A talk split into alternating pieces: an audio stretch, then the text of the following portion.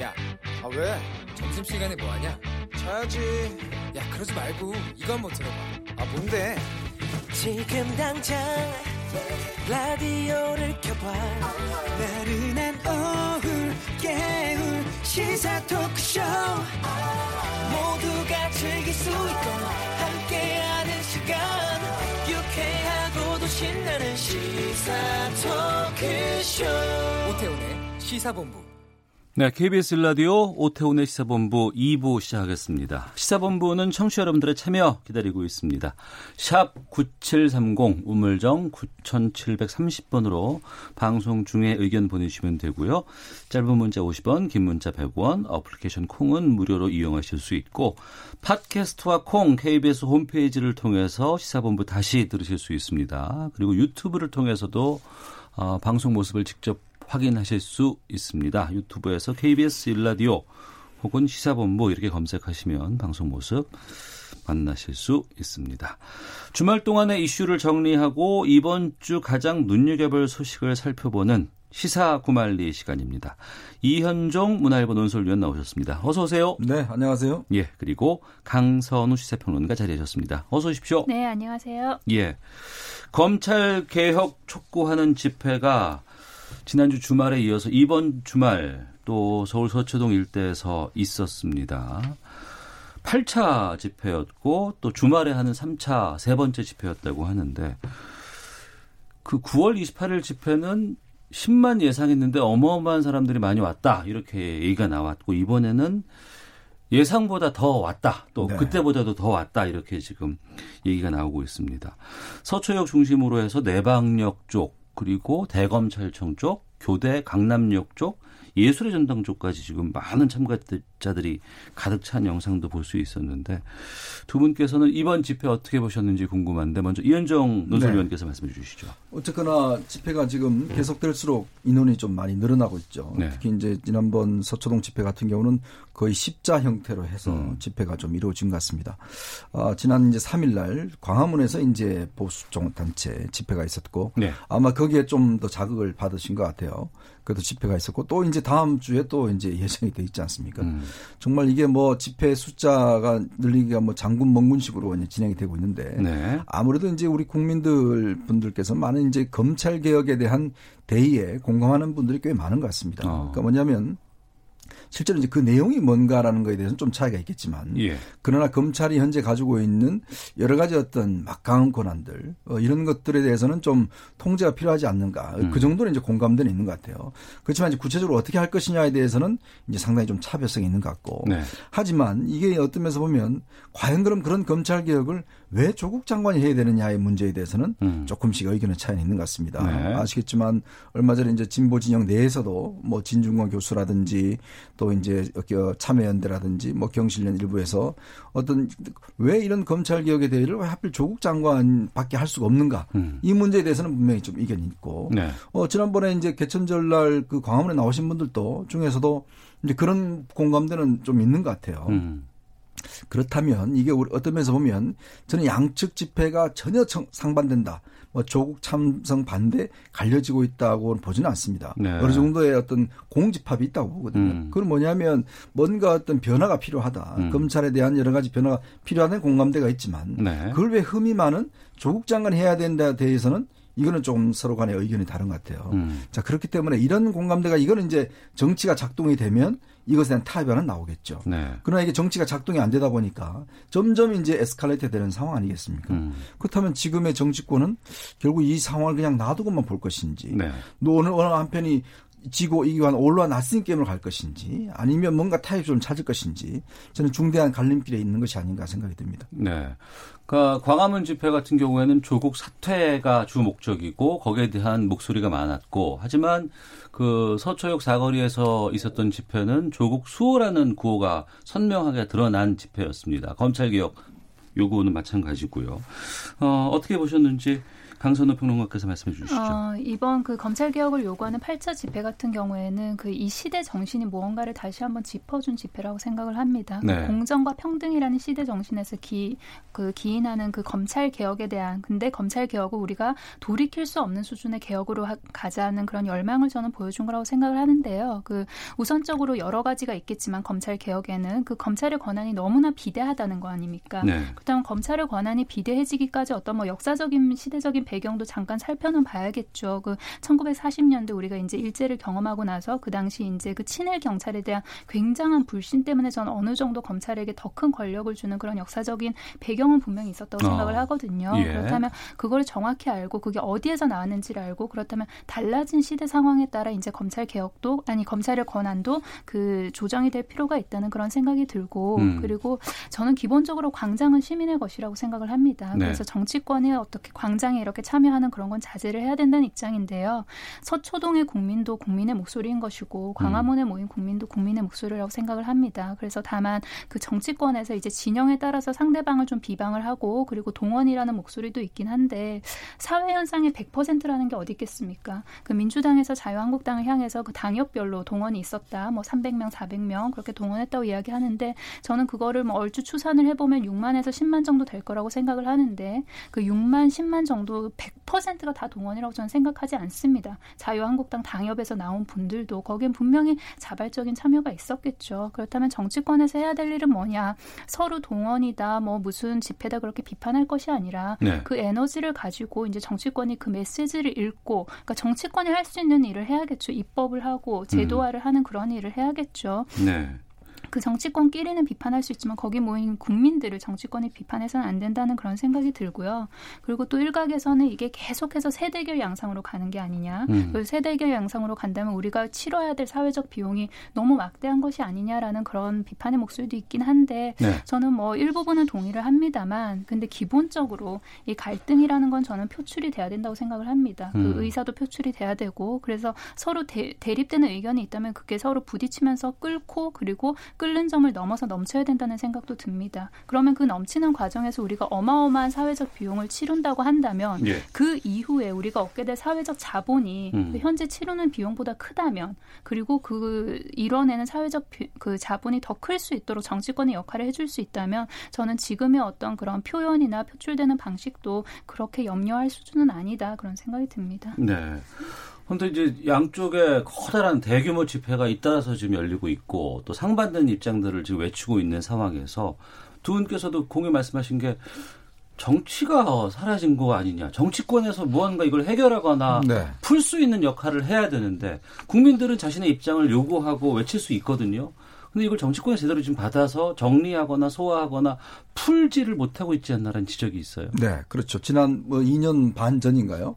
아마 이제 국민들은 이 광화문에 나오셔서 수차례 걸친 촛불 집회를 통해서 사실 현직 대통령에 대한 탄핵을 어떤 면에서 보면 추동을 했습니다. 네. 결국 그 과정도 보면 결국 그 광장의 시민의 뜻을 정치권이 받아서 탄핵 소추를 했고 네. 헌법재판소가 결론을 내린 거 아니겠습니까? 12월에 국회에서 소추를 했고 네, 그렇죠. 그리고 이제 헌법재판소에서 그렇죠 탄핵 그게 어떤 면에서 보면. 민주주의 사회에서의 어떤 국민적 어떤 에너지를 실제로 정치권이 받아서 해결했던 저는 뭐 모범적인 사례라고 봅니다. 네. 물론 뭐 그 과정에서 정말 평화적인 집회가 있었고 또 그것이 하나의 우리의 민주주의의 힘이라고 봤는데 음. 자 그러면 어떤 면에서 보면 그런 것이 정상은 아니지 않습니까? 음. 우리가 이제 대의민주주의 체제에서 그렇게 국민들을 동원하고 국민들이 나와서 뭔가 하고 이런 것 자체가 이게 정상적인 건 아니거든요. 네, 네. 그 전에 사실 어떤 면에서 보면 정치권이 갈등을 해결해야 되는 것이 그래서 정치권이 있는 거 아니겠습니까? 음. 예, 예. 자, 근데 불과 2년 반 만에 또 이 사태가 재현이 됐습니다. 음. 자, 근데 이 사태가 이 대- 문재인 대통령이 취임을 하면서 본인이 취임사에서 그렇게 이야기를 했지 않습니까? 나는 지지하는 건 지지하지 않건 국민의 대통령이 됐고 통합을 하겠다. 음. 그리고 또 본인도 직접 야당 당사를 찾아가기도 하고 뭐 지난 대선 과정에서 만약 나에 대한 하야 요구가 있으면 내가 직접 국민들하고 토론하겠다라고 이야기를 했잖아요. 그게 어떤 면에서 시대적 과, 어떤 과제였죠. 네. 근데 2년 반이 지난 지금 과연 문재인 대통령이 그런 행동을 하고 계신가에 대한 문제를 저는 지적을 하고 싶습니다. 첫 번째로 결국은 대통령이 그 이 어떤 탄핵 이후에 가져왔던 국민적 갈등과 대립을 해결하는데 어떤 한 노력도 저는 기울이지 않았다라는 생각이 음. 들어요. 결국 그건 뭐 야당 탓도 할 수가 있겠죠. 그러나 궁극적으로 어떤 면에서 보면 집권 세력이 이것에 대한 어떤 노력을 했든지. 자, 그런 상황, 상황에서 적폐청산이라는 것을 했고 그 상황에서 검찰을 굉장히 띄워준 거 아니겠습니까? 검찰이 사실은 그때 특수부도 인원이 엄청나게 많아졌어요. 자, 그렇다면 검찰이 그런 어떤 면에서 보면 가장 중요한 적기는 사실 집권했을 때 검찰 개혁을 한 게 최대 적기입니다. 근데 검찰은 검찰 나름대로 어떤 면에서 보면 적폐청산 수사를 하면서 나름대로 힘이 커져 버렸어요. 자, 그런 상황에서 지금 조국 장관에 대해서 수사를 하고 있는 상황에서 개혁을 하겠다고 하니 이걸 어떤 면에서 보면 합리적으로 받아들일 수 있는 상황이 아니지 않습니까? 음. 저는 그런 면에서 본다면 오늘 뭐 이해찬 대표가 이 초월회라고 문희상 의장 중심으로 해서 여야 대표들이 모이는 항상 모임이 있습니다. 네네. 월요일마다. 근데 거기도 오늘부터 이제 참석을 안 하겠다고 그러시더라고요. 저는 참 이해가 안 됩니다. 여당 음. 대표가 야당 대표들하고 이야기하자는 모임에 본인 스스로 안 나와버리면 그럼 누가 이걸 어떻게 해결하겠다는 겁니까? 문재인 대통령 지금 집회에 쓴 지 지금 며칠 지났음에도 불구하고 아무런 입장 표명이 없어요. 그렇다면 그럼 어떻게 문제를 해결하겠다는 것인지 솔직히 저는 청와대와 여당의 어떤 태도가 좀 정말 이해가 되지 않습니다. 음, 청와대와 여당 쪽의 태도가 이해가 안 된다고 말씀하셨는데 여기에 대해서 음. 강선우 평론가께서는요? 정치권이 지금 적절한 역할을 하고 있느냐 그렇지 않다는 것은 저도 동의를 합니다. 네. 그 통합의 어떤 다른 이름은 저는 미래라고 생각합니다. 그러니까 통합이라는 게 결국은 이제 과거나 아니면 지금 현재 어떤 상황을 인정을 하고 우리가 여기서 어떻게 나갈 것인가를 제시하는 거라고 생각을 하는데요. 네. 그렇다면 통합을 위한 어떤 노력도 문재인 대통령이 한 적이 없다. 저는 그 말에 좀 동의를 하기 어려운 게 그렇다면 국가 미래를 위한 그 설계나 아니면 초석 깔기에 문재인 대통령이 전혀 노력을 하지 않느냐 저는 그렇지 않다고 생각합니다. 그 적극적인 평화라든가 아니면 그 국내 여러 가지 상황 뭐 교육이라든지 검찰 개혁이라든지 음. 권력기관 개혁이라든지 거기에 상당한 노력을 기울이고 있다. 그리고 처음 이제 초석을 까는 방향성 방향성을 제시하는 그런 노력을 지금 하고 있다는 생각이 들고요. 그리고 그 정치권 그러니까 조금 더 구체적으로 말씀드리면 국회가 제 역할을 못 하고 있다는 거는 민주당에서 지난 주말이었나요? 반성이 나왔다고 저는 생각합니다. 그 민주당 의원이 어, 국민들이 서초 더 이상 서초동이나 더 이상 광화문에 나오게 해서는 안 된다고 이야기를 했어요. 네. 그렇다면 그러면 여기에서 그 검찰 개혁 특위 등이 분명히 할 일을 하겠다는 그런 의지를 표명했다고 생각을 하고요. 그리고 그 이해찬 대표가 오늘 초월에 참석하지 않은 것 같은 경우에는 초월회에서 지금 현재 상황에서 간다면 계속해서 정쟁거리로 어떤 현재 갈등을 끌고 갈 것을 좀 우려를 한 것 같습니다. 그래서 저는 이 상황이 어떻게든 물밑에서든 아니면 어떤 식으로도 조금 잦아들고 정리가 되고 나면 이해찬 대표들 그 야당 대표들이랑 왜 계속해서 만나고 소통하지 않겠습니까? 그래서 이건 지금 지금 현재 상황과 조금 연결해서 생각해야 될 필요가 있다 그렇게 생각합니다. 네. 어, 조국 장관 가족과 관련된 검찰 수사 쪽으로 좀 넘어가 보겠습니다. 정경심 동양대 교수가 검찰에 재출석해서 조사를 받고 15시간 만에 귀가를 했습니다. 뭐 3차 소환이 있을까란 뭐 지금 궁금증도 나오고 있고 아니면 다시 또 이제 표창장 기소는 이미 지금 된 상황이지만 네. 그 외에 추가로 좀 기소가 있을까란 궁금증도 있습니다. 거의 검찰 수사는 막바지에 다다른 건가 여기에 대한 궁금증도 있거든요. 전반적인 수사 내용에 대해서 좀 말씀해 주시죠. 글쎄 이게 지금 수사가 지난 3일에 이어서 5일 날 또 소환 조사가 이루어졌거든요. 네. 근데 지금 두 차례 소환 조사의 내용을 보면 실제 조사한 시간은 얼마 없는 것 같아요. 첫 번째 음. 조사에서는 5시간 동안 조사를 하다가 건강상의 이유로 바로 기각을 했고요. 네. 두 번째 조사에서도 15시간 조사를 했습니다만은 실제 조사가 이루어진 시간은 2시간 40분 정도밖에 안 된다는 거 아니겠습니까? 지난 1차 조사를 했던 조서를 검토하고 그 하는 과정이 굉장히 시간이 많이 걸렸다는 거죠. 음. 그리고 또 실제 조사번은 별로 이루어지지 않았고 그 지금 검찰 쪽에서도 지금 사실상 조사할 수 있는 양의 반도 못했다라고 이야기를 하고 있지 않습니까? 네. 저는 정 교수의 태도가 상당히 좀 저는 문제가 있다고 보는 게 본인이 법무장관 부인이지 않습니까? 음. 자 그리고 조국 장관이 뭐라고 그랬습니까? 성실하게 조사 임하겠다 이야기를 했잖아요. 물론 본인이 건강상의 이유를 들이대고 있지만, 그러니까 지금 조사받는 태도를 보면 이게 어떤 면에서 보면 굉장히 방어 전략으로 나가는 것 같아요. 네. 그러니까 본인이 뭐 적극적으로 검찰 조사하기보다는 사실 5일날 원래 검찰이 4일날 나오라고 그랬거든요. 근데 4일날은 병원에 입원했다 못 나오고 5일날 나왔는데 5일날이 뭐, 뭐가 있었습니까? 서초동 집회가 있었잖아요. 네. 그 집회가 있는 동안은 계속 오전 내내 오후 4시까지 그냥 서류 검토하다가 집회가 본격화되고 그 목소리가 검찰청사에 전해지고 이러니까 그때부터 조사를 받았던 거 아니겠습니까? 지금 검사들 이야기로는 밖에서 계속 조국 수호 정경심 교수 사랑합니다 이 구호가 들리는데 어. 과연 조사가 제대로 됐겠느냐에 대한 의문이 있는 거예요. 음. 자 그런 면에서 보면, 보면 저는 어떤 이런 사태가 터지면 조국 장관이나 부인이나 자 우리 성실하게 조사받겠습니다. 국민들 명명백계 밝히겠습니다. 이러면 국민들 입장에서는 그래도 어떤 면에서 보면 그래도 뭐 조국 장관에 대해서 연민의 정을 느낄 수 있을 거 아니에요. 근데 지금 보면 말로는 조사받겠다고 하고서 실제로 하는 걸 보면 뭐 제대로 조사받는 것 같지도 않고 그리고 또 보면 검찰의 어떤 방어권 전략 본인의 방어권 전략을 너무나 과도하게 행사하는 것 같고 음. 자 그렇다 보니 지금 검찰도 굉장히 곤혹스러운 것 같아요. 왜냐 국민들 입장에서는 왜 빨리 조사 안 하냐라고 하지만 실제 이거는 피의자의 권리거든요.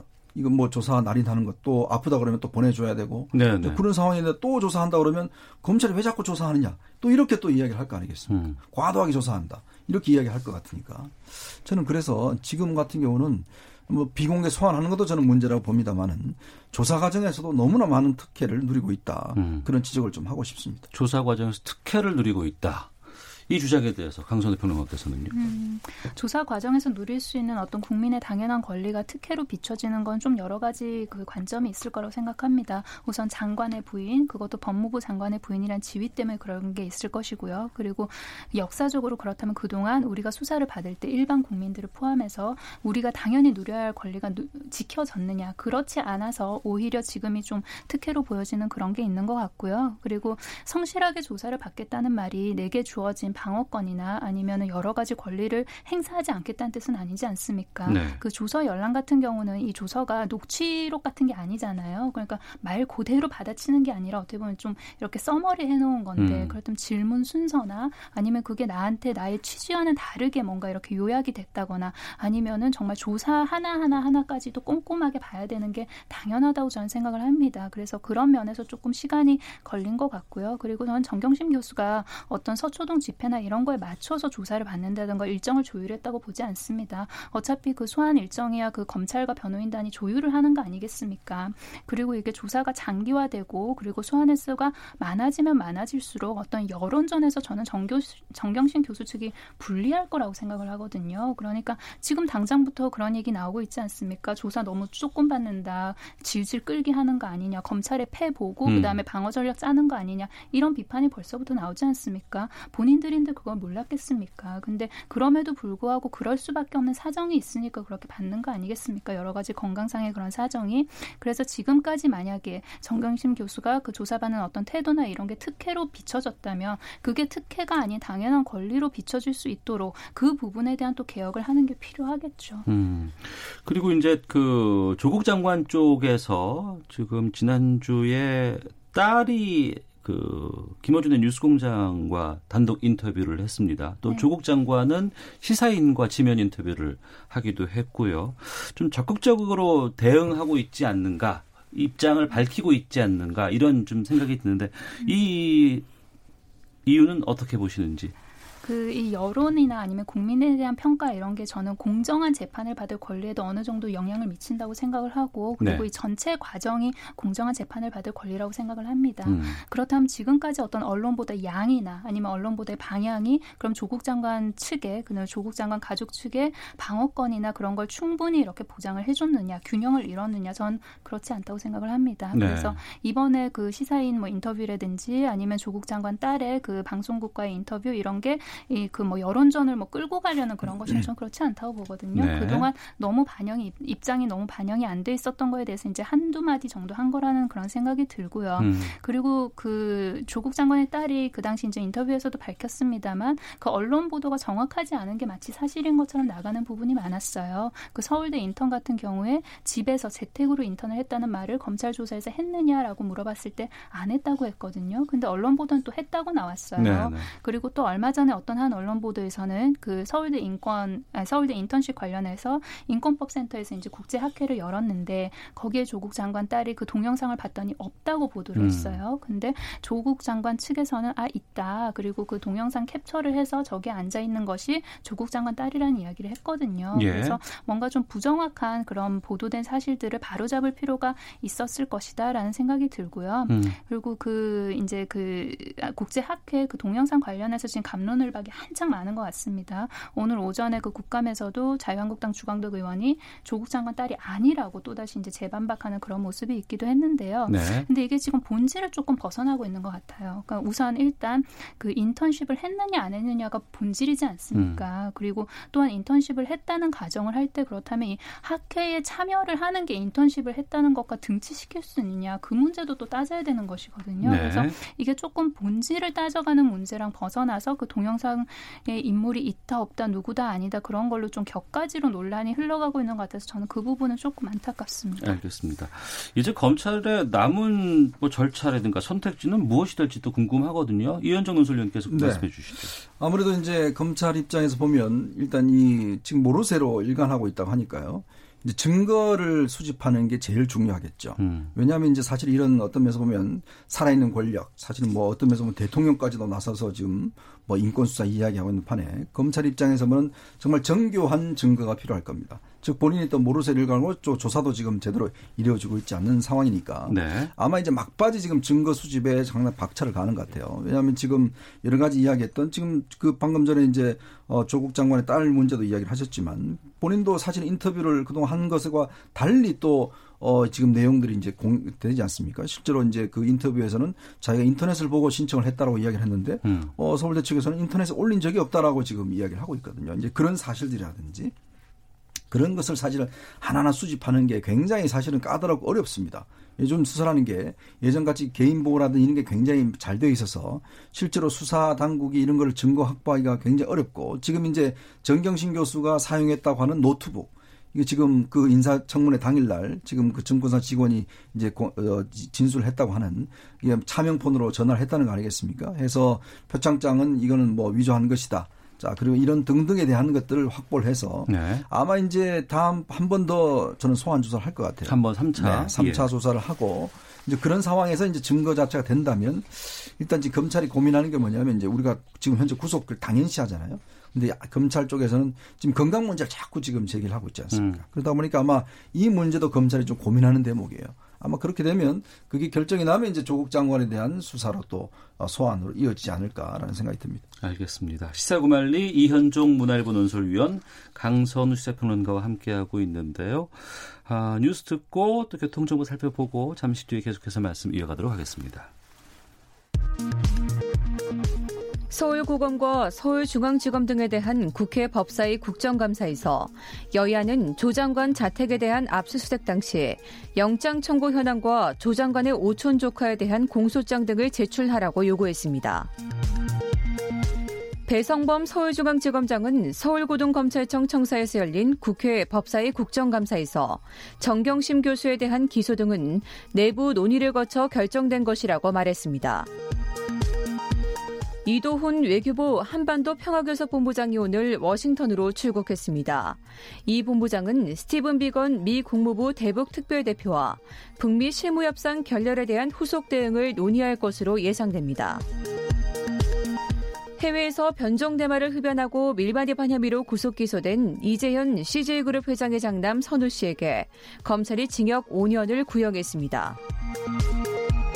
버닝썬 의혹을 보강 수사하고 있는 검찰이 이른바 경찰총장으로 불린 윤규군 총경에 대해 구속영장을 청구했습니다. 지금까지 헤드라인 뉴스 정원다였습니다. 이어서 기상청의 송소진 씨 연결합니다. 미세먼지와 날씨 정보입니다. 비가 내리면서 먼지가 씻겨 내려가 공기는 무척 깨끗합니다. 내일도 청정한 대기 상태가 이어질 전망입니다. 지금 전국 곳곳에 내리고 있는 비는 퇴근길 무렵 서쪽 지방부터 그치기 시작해 늦은 밤에는 모두 그칠 전망이고요. 앞으로 전라도에는 10에서 40mm, 그 밖에 전국에는 5에서 20mm 정도의 비가 더 오겠습니다. 오늘 낮 기온은 서울 16도, 대구 20도 등으로 어제보다 5도 안팎 낮아 낮에도 쌀쌀하겠습니다. 내일은 하늘이 차차 맑아지겠지만 찬바람이 다소 강하게 불겠고요. 한글날인 모레는 쾌청하겠지만 아침 기온이 서울 8도, 광주 9도까지 내려가는 등 추워지겠습니다. 일부 내륙과 산지의 기온은 영하로 떨어지면서 서리가 내리고 물이 오는 곳도 있을 전망입니다. 현재 서울의 기온은 14.8도입니다. 미세먼지와 날씨 정보였습니다. 이어서 이 시각 교통 상황을 KBS 교통정보센터 김민희 씨가 전해드립니다. 지금도 도로 위로는 돌발 구간이 많은데요. 중앙고속도로 부산 쪽으로 만종터널 부근 2차로에서는 화물차 관련 사고가 나면서 부근으로 많이 혼잡합니다. 광주 대구고속도로 광주 방면으로는 가야 1터널 안에서 있었던 사고 때문에 이 일대 1시간이 넘게 전면 통제되다가 지금은 1차로 소통은 가능해졌는데요. 부근 3km 구간에서 극심한 정체입니다. 경부고속도로 부산 쪽으로는 먼저 한남부터 서초 사이와 또 신갈분기점에서 수원 사이 사이로 속도 줄여 지납니다. 더 가서 기흥동탄 부근에서는 사고가 나면서 2차로가 막혀 있는데요. 오산 부근에서도 사고가 있었던 만큼 부근으로 짧게 정체 남아 있습니다. 이후로 남사 부근 5차로에서는 고장난 승용차를 처리하고 있습니다. 서울 외곽고속도로 구리에서 판교 쪽으로 하남 분기점에서 있었던 사고는 처리 작업이 마무리됐습니다. 하지만 교통량이 많았기 때문에 남양주요금소부터 6km 구간에서 정체 남아 있고요. 이후로 성남 부근 5차로에 서울에서도 고장난 화물차를 처리하고 있습니다. KBS 교통정보센터였습니다.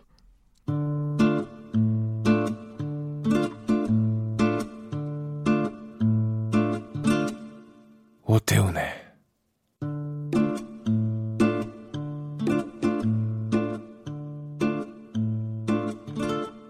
시사본부 네, 시사구말리 함께하고 계십니다. 청취자 3352님께서 서로 집회 참여 인원 숫자만 세고 있으면 어떡합니까? 국민들이 편을 갈라 싸우는 이 정도 상황이 됐으면 대통령이 대안을 제시하지 않을까요? 라고 의견 주셨고 둘둘육 하나번 쓰시는 분께서는 정치권 도대체 뭐하고 있습니까? 우리 정치에서 협치가 가능했던 시기가 있었나 싶습니다. 끊임없이 대립만 지속되는 정치에 민주주의는 실종됐습니다. 라는 의견도 보내주셨습니다. 이현정 문화일보 논설위원 강선우 시사평론가와 함께하고 있는데요. 지난 2일부터 시작된 국회 국정감사 이번 주 본격적으로 좀 중반전에 접어들었습니다. 이전에 작년만 해도 뭐 동물이 누, 뭐가 나올까, 뭐 그리고 증인이 누가 나올까, 뭐 백종원 대표가 나왔다더라, 뭐 여러 가지 얘기가 나왔었는데 이번에는 조국 장관의 검찰 개혁 이걸 둘러싼 공방이 계속해서 지금 국정감사의 화두로 지금 떠오르고 있습니다. 이번 국정감사 관전 포인트 좀 짚어주셨으면 좋겠는데 이현종 논설위원께서요. 네. 예. 뭐 관전 포인트라고 할 것도 없습니다. 뭐 음. 기승전 지금 조국이니까요. 네. 왜냐하면 사실은 모든 분야에 걸쳐서 이제 연결이 돼 있어요. 물론 음. 법사위가 가장 이제 중심이 되고 이거는 수사 상황이다 보니까 네. 또 교육위 같은 경우는 이제 이 학교 문제, 대학 음. 입시 문제 네. 이거와 또 연결이 돼 있고요. 또 펀드 문제 같은 경우는 정무위라든지 이런 데 또 지금 연결돼 있다 보니까 전 상임위에 걸쳐서 사실 안 거친 데가 지금 사실 없어요. 어. 이제 그리고 이게 지금 거의 마지막 그 국감이지 않습니까? 이번 국회. 예, 그렇다 예. 보니까 아무래도 이제 의원 개인적으로는 많은 준비를 할 텐데 언론의 관심도 사실은 뭐 저도 이제 국회에 오래 출입하면서 얘기를 했지만 사실 뉴스거리가 지금은 어떤 면에서 보면 조국이 관련이 안 돼 있으면 음. 이게 뉴스거리가 별로 안 돼요. 그래서 어. 의원들 입장에서 보면 뭐 새로운 퍼포먼스를 준비하더라도 상황이 이런데 네. 뭘 이런 뭐, 거 하고 있어? 뭐, 이런 예, 비난이 올 수도 예, 있죠. 좀 예. 뜬금없다라는 이야기를 들으니까 어. 뭐 전에 나왔던 지난 작년에 나왔던 뭐 고양이도 나오 지도 않고 이번 같은 경우는 이제 떡볶이가 또 예, 예. 중요하게 나왔습니다. 떡볶이요? 네. 어. 이게 왜 그러냐면 이 떡볶이 회사 이제 프랜차이즈 업체인데요. 예. 이 회사 대표가 이제 이런 사태에 관련해서 여러 가지 본인의 어떤 좀 목소리를 높였어요. 음. 더군다나 문재인 대통령을 겨냥해서 이제 뭐 공산주의자다라든지 뭐 이런 또 이야기를 하면서 조국장을 네. 사퇴하든 하니까 아무래도 이제 보수층에서는 에서는 어 이 떡볶이 먹자라고 해서 뭐 온데 다 이 떡볶이를 시켜서 먹는데 음. 또 반대편에서는 또 아니지 않습니까? 네, 네. 그러니까 어쩌면 프랜차이즈라는 게 사실은 어떤 대표가 입장에서 보면 그 프랜차이즈 가입한 분들이 또 이제 피해가 올 수가 있는 거예요. 뭐 아. 일부 이제 또 이게 뭐 매출이 느는 데도 있겠지만 예, 예. 당장 예. 서울대병원에 어 입점 입점해 있던 이 떡볶이 업체 같은 경우는 한 달 만에 지금 폐점을 했다 그래요. 어. 이쪽 노조가 반발하고 또 매출도 오르지 않아서 음. 자 그러니까 이게 사실은 물론 저는 프랜차이즈 업체 개인의 의견은 뭐 있을 수 있습니다만은 그러나 그 사람 때문에 또 수많은 분들이 또 거기에 그렇죠. 돈과 인생을 투자해서 예, 하신 예. 거 아니겠습니까? 그거 영향을 받으면 안 되잖아요. 음. 우리가 최근에 뭐 여러 가지 피자 업체나 이런데 프랜차이즈 대표가 잘못해서 그 했던 분들이 얼마나 많은 피해를 입은 걸 봤습니까? 네. 그러니까 마찬가지로 개인의 정적 주장은 있긴 있습니다만은 저는 이런 분들이 이렇게 공개적으로 해서 이런 갈등을 또 떡볶이도 이 집 떡볶이 먹고 저 집 떡볶이 먹어야 되는 건지 보수 떡볶이 다르고 진보 떡볶이 다른 건지 솔직히 저는 이 떡볶이도 가려 먹어야 되는 세상이 참 어. 안타깝기만 합니다. 예. 자 이번 국정감사에 대해서 강선우 평론가께서는요. 이번 국정감사는 조국 장관 관련된 그런 이슈가 있을 수밖에 없겠죠. 그리고 음. 거기에는 뭐 비판도 있을 수 있고 아니면 어느 정도 소명도 있을 수 있다고 생각하는데요. 근데 이 국감이 긴급 현안 질의가 아니잖아요. 네. 그러니까 정말 입법부가 행정부를 견제하고 음. 감시하는 그런 기능을 충분히 해줘야 되는데 이게 너무 또 조국 장관 이슈에만 집중이 되다 보니까 그러면은 굉장히 아쉬운 것 같습니다. 그리고 앞서 말씀하셨던 뭐 떡볶이라든지 아니면 뭐 지난해 같은 경우 뭐 고양이였나요? 뭐 음. 그런 게 이제 조금 기억에 남긴 하는데 네. 근데 우리가 이런 그 그러니까 시각적인 어떤 도움을 받을 수 있는 그런 것들을 보면 그것만 딱 봐도 무엇을 얘기하려고 하는지 알 수 있는 그런 상징성이 있는 거여야 되지 않습니까? 그래서 그런 거에 좀 유념해서 의원들이 준비할 필요가 있다. 그리고 결국은 결국 그 국감 스타라고 하는 거는 이제 본인의 컨텐츠가 그런 어떤 상징성이 있는 그런 물건과 연결이 될 때 이렇게 음. 좀 지속 가능하게 국민들의 기억 속에 남는다는 생각이 들고요. 그래서 그런 면에서 저는 노회찬 의원이 다시 한번 생각이 났었는데 아, 당시 그 재소자들의 어떤 환경 이야기를 하면서 신문지 그 펼치고 신문지 누우셨죠. 그랬죠. 예, 예. 그래서 그 장면이 떠올 그 장면이 떠오르면 무엇을 얘기하려고 했느냐. 음. 그리고 그 이야기를 토대로 그 다음에 노회찬 의원이 어떤 행보, 어떤 입법을 하려고 했는지가 자연스럽게 그려지거든요. 예. 그래서 그런 것 좀 유념하면서 정말 국민들 위한 그런 국감 해주셨으면 하는 바람입니다. 알겠습니다. 자, 그리고 정치권 상황 좀 짚어보겠습니다. 바른미래당 쪽에 여러 가지 지금 뉴스들이 나오고 있고, 먼저 안철수 전 대표의 책 출간 소식 알려지면서 정계 복귀하는 거 아니냐, 이런 관측이 나왔었는데, 주말에는 독일 떠나서 미국에서 공부 이어가기로 했다, 이런 입장이 나왔습니다. 어, 안철수, 유승민, 이 투톱의 합치, 합체, 이게 전망이 되기도 했었거든요. 그렇죠. 근데 지금 그 상황은 아닌 것 같고 어떻게 보세요, 이현정 지금 일단? 유승민 전 대표가 일단 이제 당내 의원들 좀 규합을 해서 네. 어, 아무래도 이제 도저히 이제 손학규 대표하고는 함께 할 수 없다. 네. 그래서 이제 어, 탈당을 일단 모색을 한 것 같아요. 어, 근데 일단 아마 지금 내부적으로 이제 그래도 뭐 나오려면 의원들 어느 정도 좀 이렇게 같이 나와야 되지 않겠습니까? 네. 근데 의원들 개개인마다 조금 입장들이 조금씩은 다른 것 같아요. 아, 나오려는 마음이 그렇죠. 있는 분들도 조금 더 지켜보자라는 사람도 어. 있고, 뭐 장당 나오자는 사람도 있고, 나는 나가면 바로 한국당 가겠다는 사람도 있고. 음, 그러니까 이거 어떤 면에서 보면 그러니까 이제 단일한 행동하기가 굉장히 어려운 상황입니다. 네. 자, 그래서 이제 안철수 전 대표한테 이제 SOL에서 친 거거든요. 그러니까 우리가 흔히 말하는 안철수 계라고 불리는 의원들도 상당수 또 있잖아요. 있죠. 그러니까 예. 이제 이 분들이 같이 행동을 하면 어. 그나마 그래도 이제 하나의 모임으로서 덩치를 가지고 이제 뭔가 정계 개편에 참여할 수가 있는데 예. 만약 뿔뿔이 흩어지면 안 되지 않습니까? 근데 이제 안철수 대표가 이제 최근에 베를린 마라톤 열심히 뛰고 마라톤 책도 내고 하셨는데 마라톤 해서 돌아오실 줄 알았더니 갑자기 또 이번에 미국 가신다고 이제 음. 스탠포드 대학교에 또 가서 또 더 연구를 하겠다. 이런 입장인데 아마 소- 제가 알기로는 안철수 전 대표 입장에서 보면 섣불리 정계에 다시 들어왔다가 어. 이 소용돌이 속에 또다시 어, 휩쓸리게 되면 본인이 이제 더 이상의 가능성 없어지는 거 아닌가. 음. 그러니까 뭔가 정리된 상황에서 들어오겠다는 입장인 것 같아요. 네. 이제 그러다 보니까 아마 당장 총선을 겨냥해서는 오지는 않을 것 같습니다. 어. 자, 그래서 아마 이제 지금 뭐 유승민 전 대표는 화성이라도 가서 지금 대화를 하겠다고 이야기를 하지만 예. 아마 이 어, 안철수 전 대표의 생각은 현재 뭐 조국 사태로 해서 뭔가 국면이 바뀌는 것 같기는 하지만 음. 여기에 내가 역할할 게 뭐가 있겠는가 아직 그런 생각 같아요. 네. 그런 상황이라 보면 유승민 대표는 일단 칼을 뽑으려고 하지만 어, 칼 뽑기가 그렇게 녹록지는 않은 것 같습니다. 음. 그렇게 해서 아마 요 문제는 당장 생각했던 것보다는 조금 더 시간이 걸릴 것 같아요. 네. 지금 뭐 손학규 대표 당권파에서 다시 또 손을 잡자라고 이야기를 하고 있고 이제 하다 보니까 유승민 전 대표도 좀 아직까지도 우유부단한 것 같고 어. 그래서 조금 이 사태는 뭐 당장 내일 뭐 뭔가 이루어지기는 어려울 것 같습니다. 네, 현재 상황은 쉽게 결정할 수 없는 상황이지만 총선 날짜는 정해져 있고 그렇죠. 또 빠르면 빠를수록 그나마 운신의 폭이나 행동의 폭이 넓어질 수 있는데 지금 진퇴양난이 아닐까 싶기도 한데 여기에 대해서 강선호 평론가께서는요.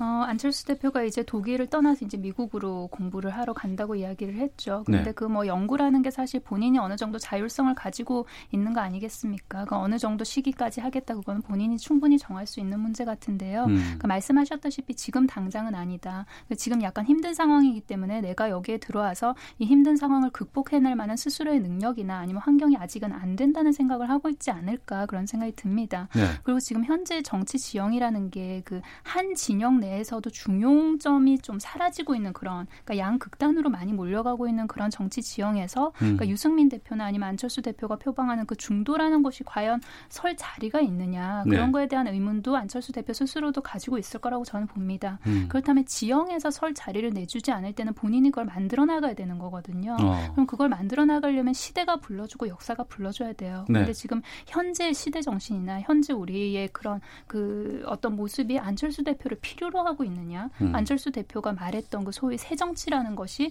지금 이 시대에 우리가 필요로 하는 것이냐? 거기에 대해서 저는 의문이거든요. 근데 안 저뿐만이 아니라 안철수 대표 스스로도 그런 걸 좀 느끼고 있지 않을까? 저는 네. 그렇게 생각합니다. 어. 바른미래당 미래가 어떻게 될까요, 그러면? 바르게 음, 가겠죠. 알겠습니다. 청취자 포도님께서 두 분의 진영 논리를 넘어선 담백한 시사평론 참 듣기 좋습니다 하고 박수 세 번 주셨거든요. 제가 그래서 방금 박수를 쳐드렸습니다. 이현정 문화일보 논설위원 강선우 시사평론가와 함께 시사구말리 마치도록 하겠습니다. 두 분 말씀 고맙습니다. 네, 감사합니다. 고맙습니다.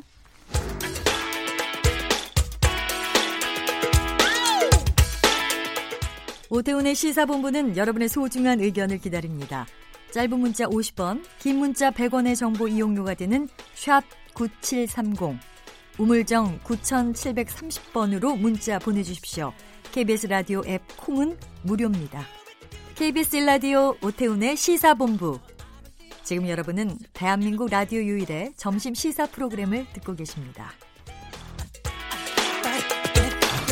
네, 1시 40분 지나고 있습니다. 우리나라 둘러싼 치열한 외교 상황을 명쾌하게 정리하고 분석해 보는 시간입니다. 외교 전쟁 국립외교원 김현욱 교수 오늘도 나오셨습니다. 어서 오세요. 네, 안녕하세요. 예. 5일 스웨덴 스톡홀름에서 열렸습니다. 네. 북미 간의 비핵화 실무 협상. 끝나고 나서는 뭐 결렬 이렇게 지금 보도가 다 되고 있고 네.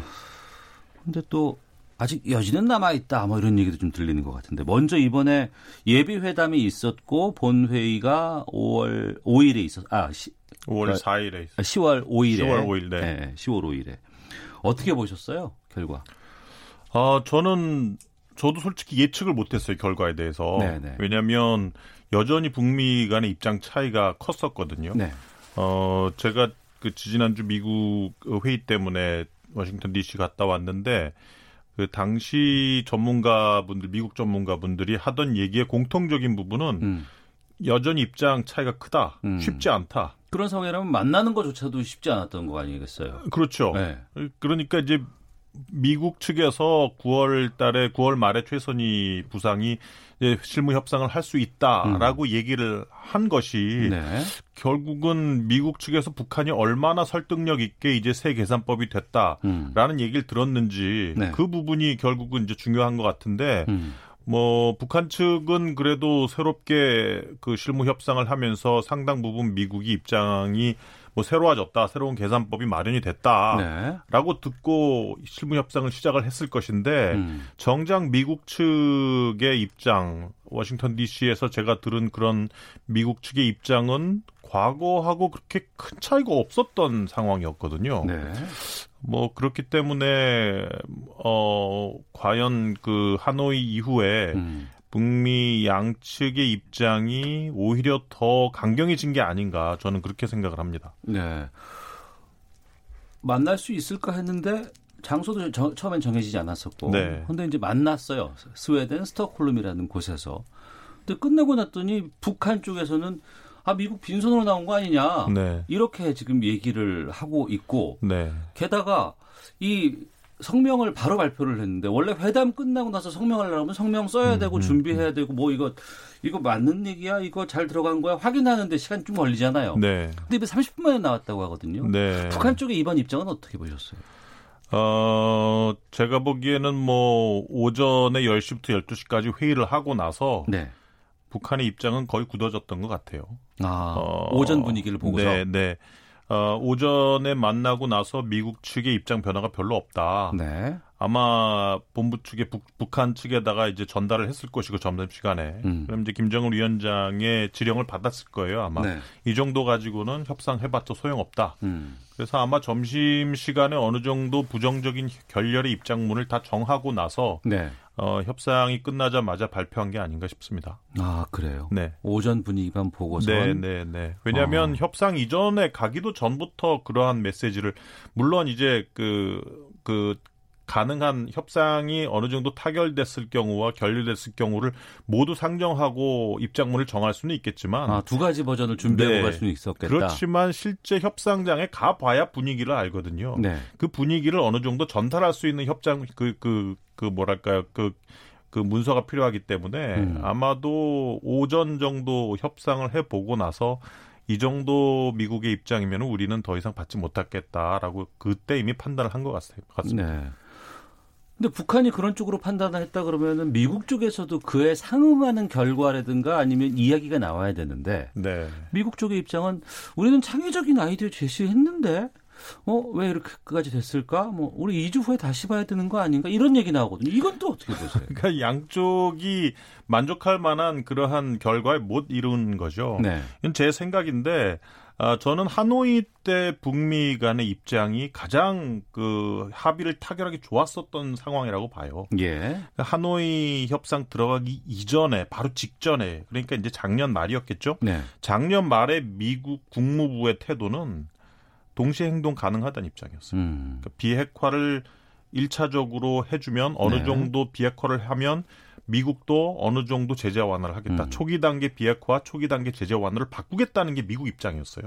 하노이 직전에. 네. 예. 그 하노이에서 그러려고 미국이 갔었던 것이고, 음. 근데 당시 문제점은 비핵화라는 부분에 있어서 합의문에 아무것도 담기지 않은 그러한 합의문 초안이 있었고, 예. 그런 상황에서 폼페이오는 이거 가지고는 합의 못한다. 그래서 음. 미리 들어갔었고 결국은 등가성이 맞지 않아서 깨진 거 아니겠어요? 네. 근데 만약에 그, 그 하노이 때로 돌아간다면 북한은 아주 성공적인 실무 협상이라고 봐요. 음. 근데 제가 보기에 이번에 미국이 가져왔던 안은 여전히 빅딜을 고집하고 있었고 어. 물론 제가 보기엔 빅딜에 관련한 매우 유연한 입장이었을 거예요. 네. 어, 그 볼튼이 살아있을 때 살아있다. 아 죄송합니다. 볼튼이 국무부 안 그 볼튼의 힘이 예. 영향력이 살아있을 예, 때 예, 예. 이렇게 볼튼의 정리하겠습니다. 영향력이 예, 살아있을 예. 때의 빅딜과는 상당히 유연한 입장이었을 것이고 음. 그렇다고 한다면 빅딜을 유연하게 가져간다면 결국은 서로 간의 등가성을 맞추는 문제인데 네. 아마 영변 플러스 알파를 미국 측은 분명히 제시를 했을 것이고 네. 그걸 해준다면 미국 측이 어느 정도의 유엔 안보 제재를 풀어주겠다고 얘기를 했을 거예요. 음. 근데 북한 입장에서는 야 영변도 다 부시고 플러스 알파까지 주는데 제재 완화 그거밖에 못 해주냐? 음. 아마 그 부분이 가장 첨예하게 부딪힌 게 아닌가 싶습니다. 네.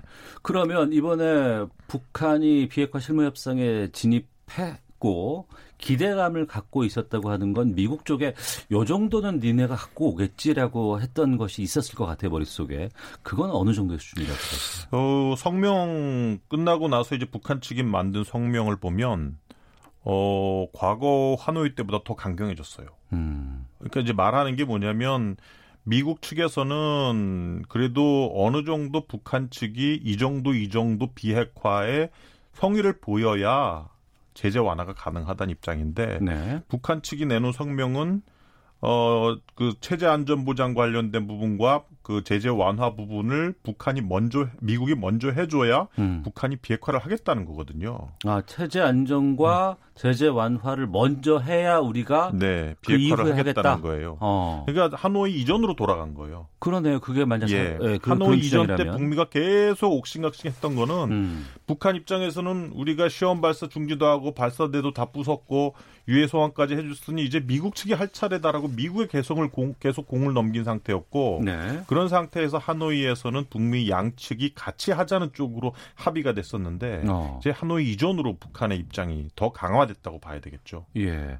그럼 미국 측에 참여할 때 전략은 어떻게 보셨어요? 미국 쪽은 지금 이번에요. 예. 예.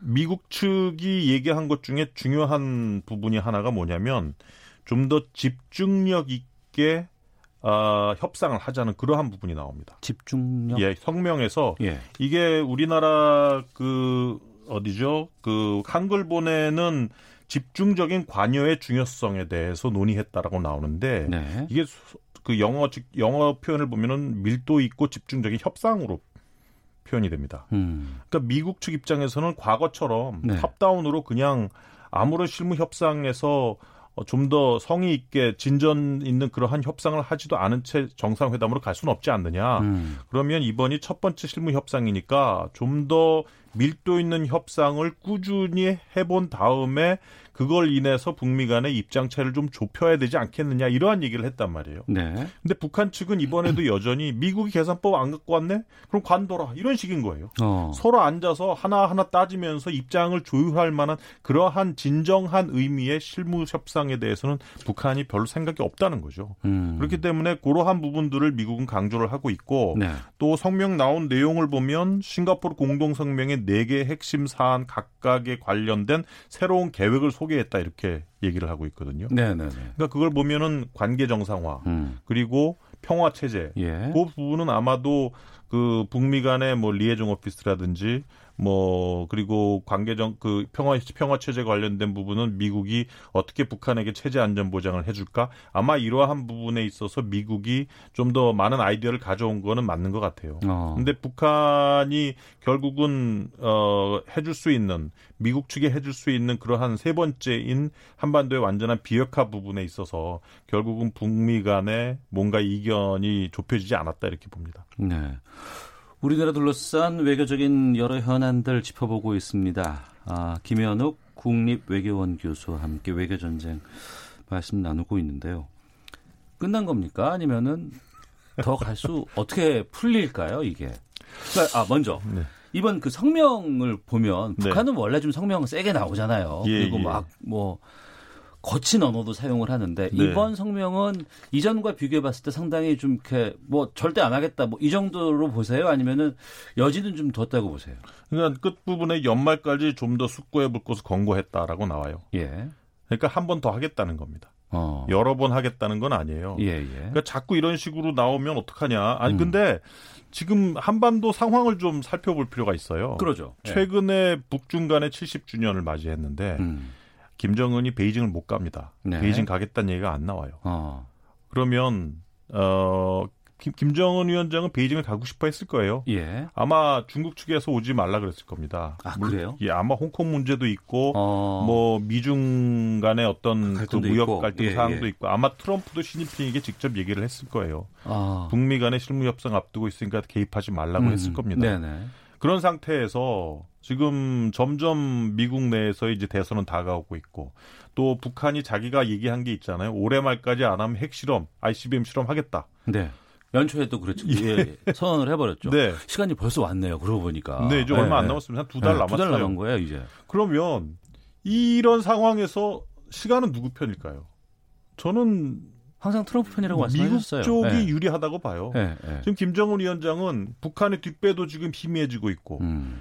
미국은 내년 되면은 북한하고 실무 협상할 수 있는 겨를이 아니에요. 네. 그렇다고 해서 자기가 뱉어놓은 말, 즉 이런 식으로 협상이 합의점이 이끌어지지 않으면은 결국은 ICBM이나 핵실험 할 수 있을까? 음. 저는 그거 힘들다고 보거든요. 어. 만약 그렇게 나올 경우에 트럼프도 그거를 그냥 방치할 수가 없어요. 예. 방치하면 내부적으로 더 너 대북 정책 실패했다 뭐하냐? 그럴 수 있기 때문에 음. 더 강한 대북 정책, 저는 군사 옵션도 가능하다고 봅니다. 만약 어. 핵실험이나 ICBM 실험을 하게 되면 예. 그렇다고 한다면 자기가 뱉어놓은 말도 지키지 못할 수밖에 없는 그러한 점점 더 이제 그 점점 이제 고립되는 그러한 상황에 오고 이제 닥쳐 닥치고 있는 거죠. 트럼프 음. 그 김정은 위원장 입장에서는 네. 그런 입장이기 때문에 아마도 지금 협상을 결렬할 수는 없고 이번 성명에 나온 것도 보면 결국은 어떻게 해서든 미국으로부터 제재 완화를 받아내고 네. 비핵화 프로세스는 좀 더 늦게 늦추고 싶은 게 이제 김정은 위원장 입장이고 그런 상황에서 연말까지 다시 한번 숙고하다 하라 하라라는 음. 이제 메시지를 지금 미국 측에 던진 거죠.